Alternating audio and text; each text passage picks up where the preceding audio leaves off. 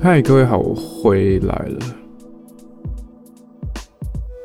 对，一样按照本节目的宗旨，记录我的人生跟想法。对，嗯，发现有个蛮常在我生命中被提及的部分，有一些想法一直没有整理下来，趁这个机会，好好的说一说。聊一聊，对话题一，本人因为做教学相关的工作，音乐教学相关的工作，一开始是大学的时候就当爵士鼓的老师，到现在偶尔会有。录音编曲，还有操作 Cubase、操作录音软体的教学的工作，所以常常会碰到一些想学音乐的学生。嗯，然后在这个情境下，又很常碰到一个状况，就是啊，学生常常。会冒出来说啊，老师，我学这个能能做什么？我的未来出路该怎么办呢？是不是要做怎么样的抉择呢？是不是要怎么样跟家里面说明啊？我想做这个，或是有别的状况，可能会是每次。大考的季节到了，就会有学生来说：“啊，老师，我要准备考试了，我打算要暂时停止，我要封鼓，我要封琴，我就暂时不碰了，直到什么什么什么考试结束，或者是什么什么什么事情结束。”对，成年人的学生有的时候也会有这个问题，就比如说。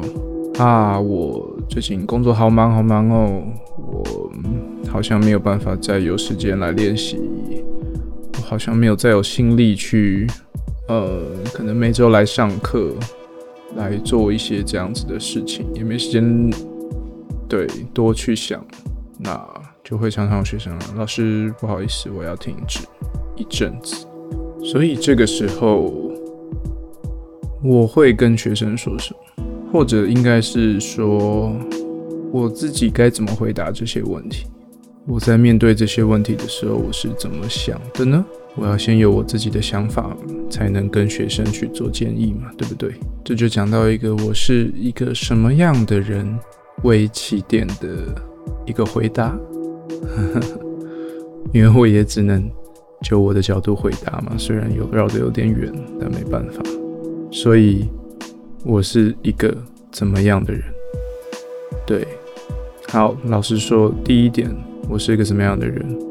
我是一个从小就很擅长自我审视的人，不是反省哦，不是检讨，是自我观察，是把自己拉到一个第三者的角度来回头看自己。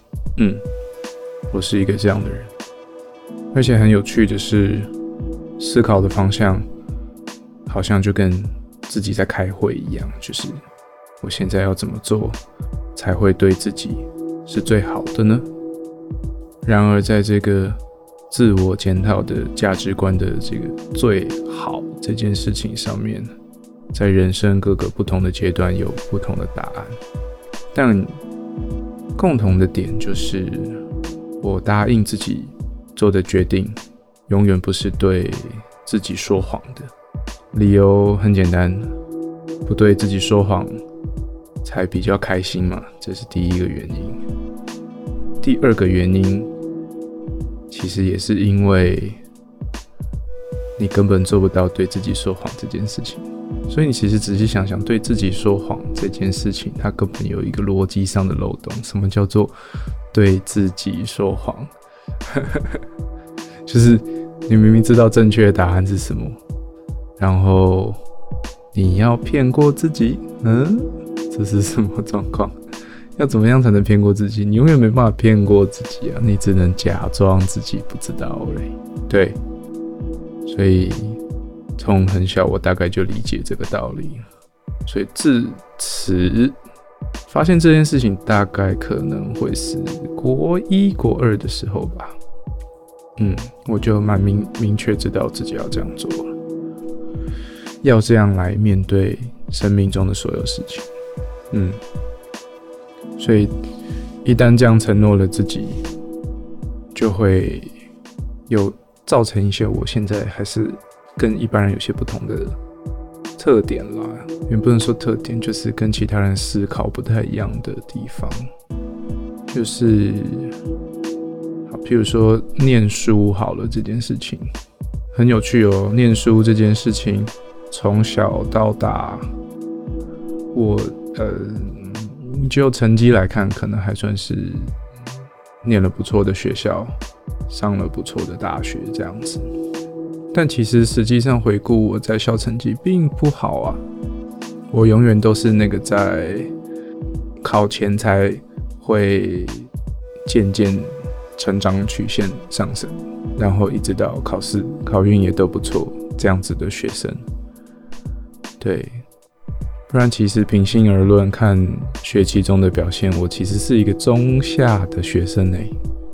嗯，因为道理很简单呢，我就是很任性的，只想做自己想做的事情。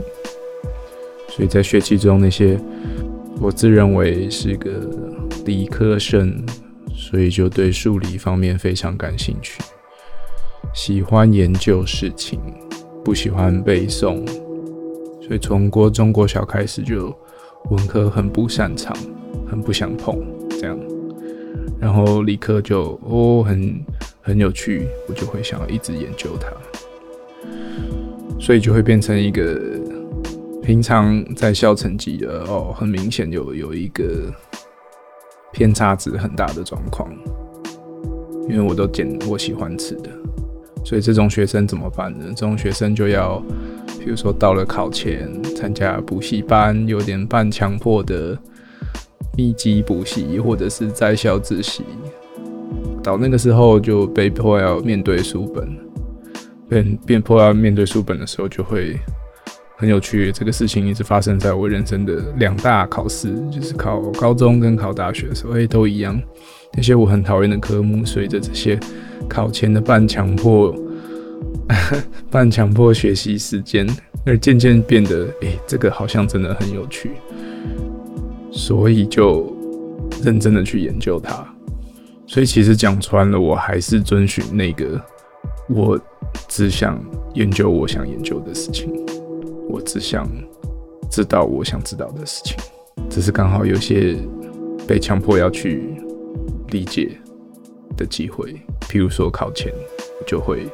突然发现，哎，这些事情好像有好玩的地方，对，所以我一向自认为自己，我不懂哎，我是我不讨厌念书，然后在考前的那些时间对我来说，其实还蛮有趣的，是个可以让我把搞不懂的问题搞懂的时间，哦，对。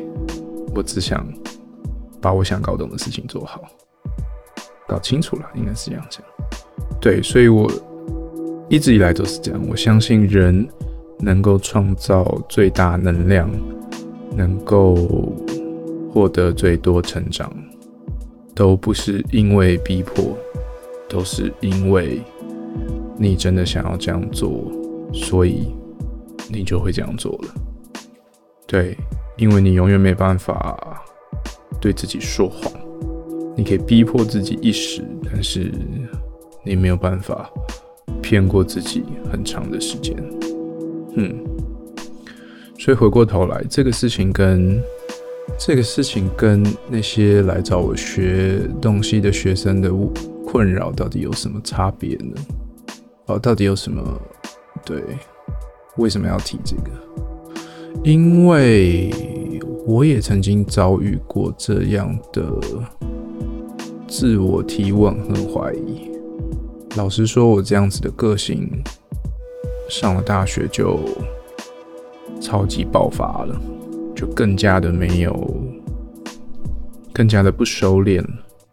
去念的材料系，一念进去，结果发现，不是说微积分、普通化学、冶金不有趣，而是我在学校。过的乐团生涯，那个东西对我来说更有趣，所以我就义无反顾的全身全心投入到那边去。但最矛盾的是，大学时间我却没有发现我是那样做了，但是却没有发现这些事情在我心里面的分量到多少。直到一天晚上，我发现我没有办法，我发现我没有办法想象自己变成一个呃顺顺利利。就毕业的理工大学的大学生，然后去念个研究所，然后进主科工作，变成一个这样子的人。我对于这样子的想象中的未来是完全没有办法描绘。然而，我已经认为我是一个蛮具有想象力的人，但是我仍然想象不到。所以那天晚上，我在宿舍的床上盯着天花板想：哇，我想不到诶。我想不到这样子的人生接下来会是长什么样子，但是却蛮可以简单的想象到，哦，如果我选择做音乐这条路，如果我继续做下去，会发生什么事情，会有怎么样的情境，我大概在做什么，我都想象得到。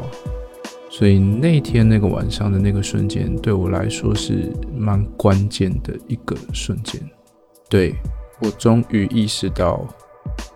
我应该不能那样做，嗯，所以我偷偷的决定，偷偷的决定了，我应该是要往音乐这条路走。所以当我理解到这点之后，我对我自己释怀了。嗯，我可能没办法跟一般人一样过着四周当时的四周身边的朋友。认为的一般的生活，嗯，想起来是有点有点恐怖。当时的我了，对我当时的我来说，然后有强烈拖延症的我呢，就把这个想法埋在心里面，直到 直到大学生活再也不能延毕了，必须要跟家里讲了，我就是想这样做，嗯，所以一般人的想象中。或者是那些来跟我提问的学生，他们的生命中也有很多在跟这件事情拉扯的部分，譬如说学业啊，譬如说工作啊，譬如说家人支不支持啊，这些一定也都在拉扯他们。我要怎么样回答他们这个问题？在当时就已经做怎么样寂静的决定的，我要怎么样回答他的问题？故事还是先回到我身上，所以在我的故事中，对我来说最大的拉扯是什么力量？应该就是家里的力量吧。嗯，我其实一直很感谢家里，并没有给我太大的限制，说我不能去做这个这个事情，那个那个事情。从国中、高中到上大学都是这样子，但我想。一个正常的一般家庭，有着正常工作的爸妈，对于一个小孩，想象中应该是，对啊，就是他上了不错的大学，念到这边，人生就是正常的过了吧？我不知道这样子预设的想法在他们心里面有多多深厚，但我想，当时我回家跟他们提到说，嗯。我想要做做这个这个的时候，我想要做音乐相关这条路的时候，也许对他们来说冲击是很大的吧。感觉得出来，感觉得出来，妈妈对我来说是很担心，对于做这个选择，可能有一点排斥，我可以想象得到。但在我的心里面，我是怎么想的呢？我其实还是原本。那个价值观的我，就是对我来说，这样子的选择才真正是对长城的，不管是我的我的心理或者是我的个人期望，都是比较健康的，做我想做的事情，因为我觉得我做的这个选择是为了我自身的生存好而做的决定，所以是为了我好，为了我自己的存在。然后家里面呢，我是怎么想的？我知道，其实每一个人的家中应该都都是为了你好。嗯，少数状况除外好了。一般人的家中会对孩子们有这样子的、有这样子的期望跟规划，不外乎都是希望你可以。好好的存在下去，就是所谓亚洲父母的期望吧。所以在他们排斥你的选项跟替你担心的那个表象的背后，其实是为了你好，其实是为了你能够有更好的存在、更好的生存环境的替你着想。对，但很多学生会误解成这个东西对他们来说是强烈的阻止，是不为你好。但其实背后的深刻原因，你们想的应该其实都是一样，都是同一件事情，都是为了你好这四个字。对。当时的我也是这样觉得，应该就是这样。没有人会希望我变成一个失败的人，没有人会希望你成为一个失败的人。所以你一旦看透这件事情，家中的担心、家中的反抗，其实都变成只是表象。他们内心最深层的，应该都还是为了你关心。嗯，所以我一向都鼓励学生，就是。当然，首先的必要条件是你要搞懂这是不是你真正想要的。嗯，如果你很确定这是你真正想要的，那么你也就不用那么坚持在家庭的上下关系，就是 A 长辈说的话一定是对的，而你应该乖乖听话。实际上，这个上下关系的存在背后的核心，应该也是为了你可以有更好的生存跟存在而成立的吧？既然核心的条件你比任何人都清楚，比任何人都相关，那你应该有足够的智慧去怎么讲？忽略他们，或是说服他们？但我知道了，还没有任何实战经验的学生很难说服家人。有任何的实力可以说服他们，对，所以我只能给他们建议说：，真的很想做这个的话，请暂时忽略他们，请不要跟这个东西对抗，把它误以为成恶意，不要误以为成这是他们不爱你的象征，其实反而刚好相反，这是因为他们很爱你，所以，对啊，你看。又回到上一集说的，这是一个双方明明想着同一件事情，但却因为表现方法错误、举例不佳而造成误会的一个很好的案，一个一个例子。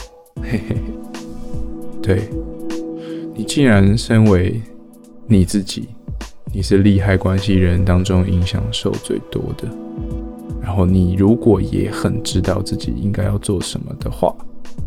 不要太在意他们说的，也不要把它扭曲成愤怒与不理解，这是最不希望学生跟家人面对的方式。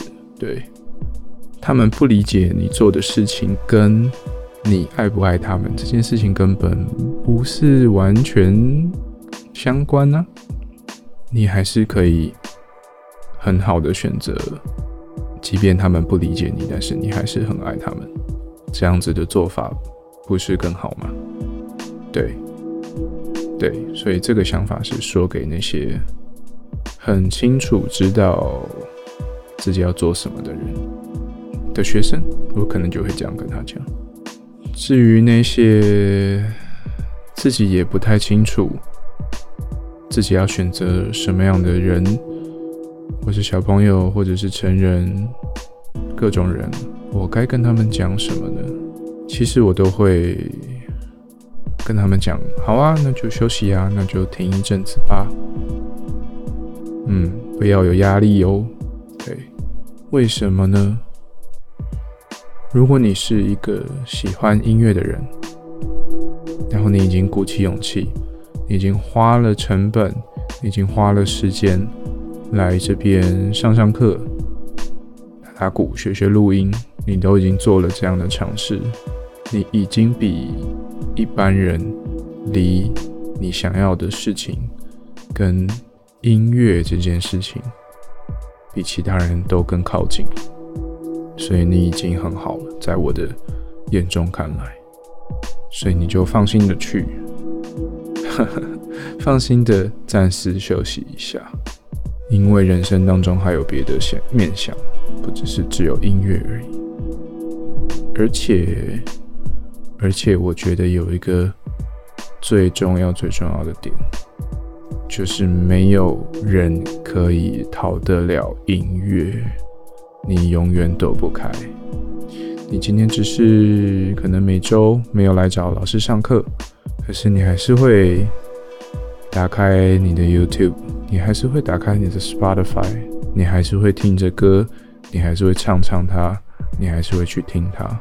音乐没有离开你，应该是说你想要躲都躲不掉。你即便为了考试，啊，这个月不听歌了，我不不接受流行资讯，但你走在路上，你总是会听到其他店家放的声音吧？音乐还是会在你的身边。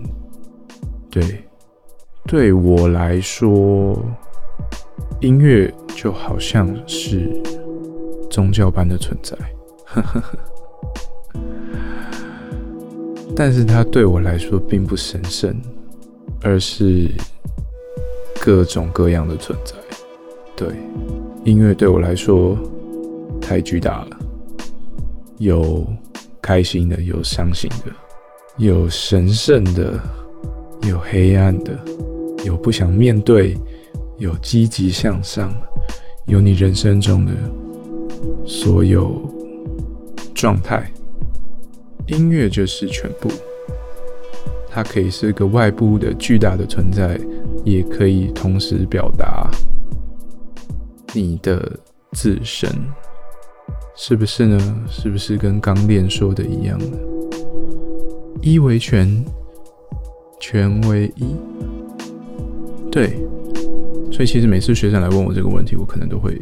这样长篇大论的鼓励他们，尤其最近才有一个学生找来来找我问关于人生规划。当然来找我聊这个东西的话，首先要回答他们的是最策略性的问题了。该去找谁？市场观测是怎么样？该去什么样的呃？工作室是先该自己写歌，还是怎么样？还是先去网络上接啊？先回答这些具体问题啦，嗯，才会有时间的话才会讲刚刚那那些东西。音乐啊，对，你是永远没有办法逃离它的，所以，所以你准备好了，怎么样？重新审视你自己吗？对，希望你不要做着试图蒙骗你自己的事情，因为其实我们都知道，你永远没办法欺骗你自己，一点点应该都不行，一点点你应该都会发现，你其实只是在装傻，那个不叫欺骗，对。这是人生一大体悟之一。你只能选择做你想要做的事情，你只能选择甘心的被欺骗，或者是甘心的忽略。而没有办法真正的欺骗自己，那是不可能的。你总会有一天，有一个晚上睡觉前，突然发现，你其实是这样想的。嗯，任何事情都一样哦，工作、感情、家庭、恨跟爱，全部都一样。对，还有伤痛跟后悔，对，对我来说那是另外一个故事。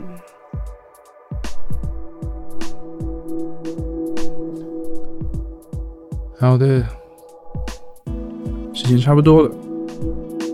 这是某个人在网络上，他对于自己精神状态还有想法的备份。你如果还在这里，你还在听的话，Well，哼哼，也许我们可以做个朋友。拜拜。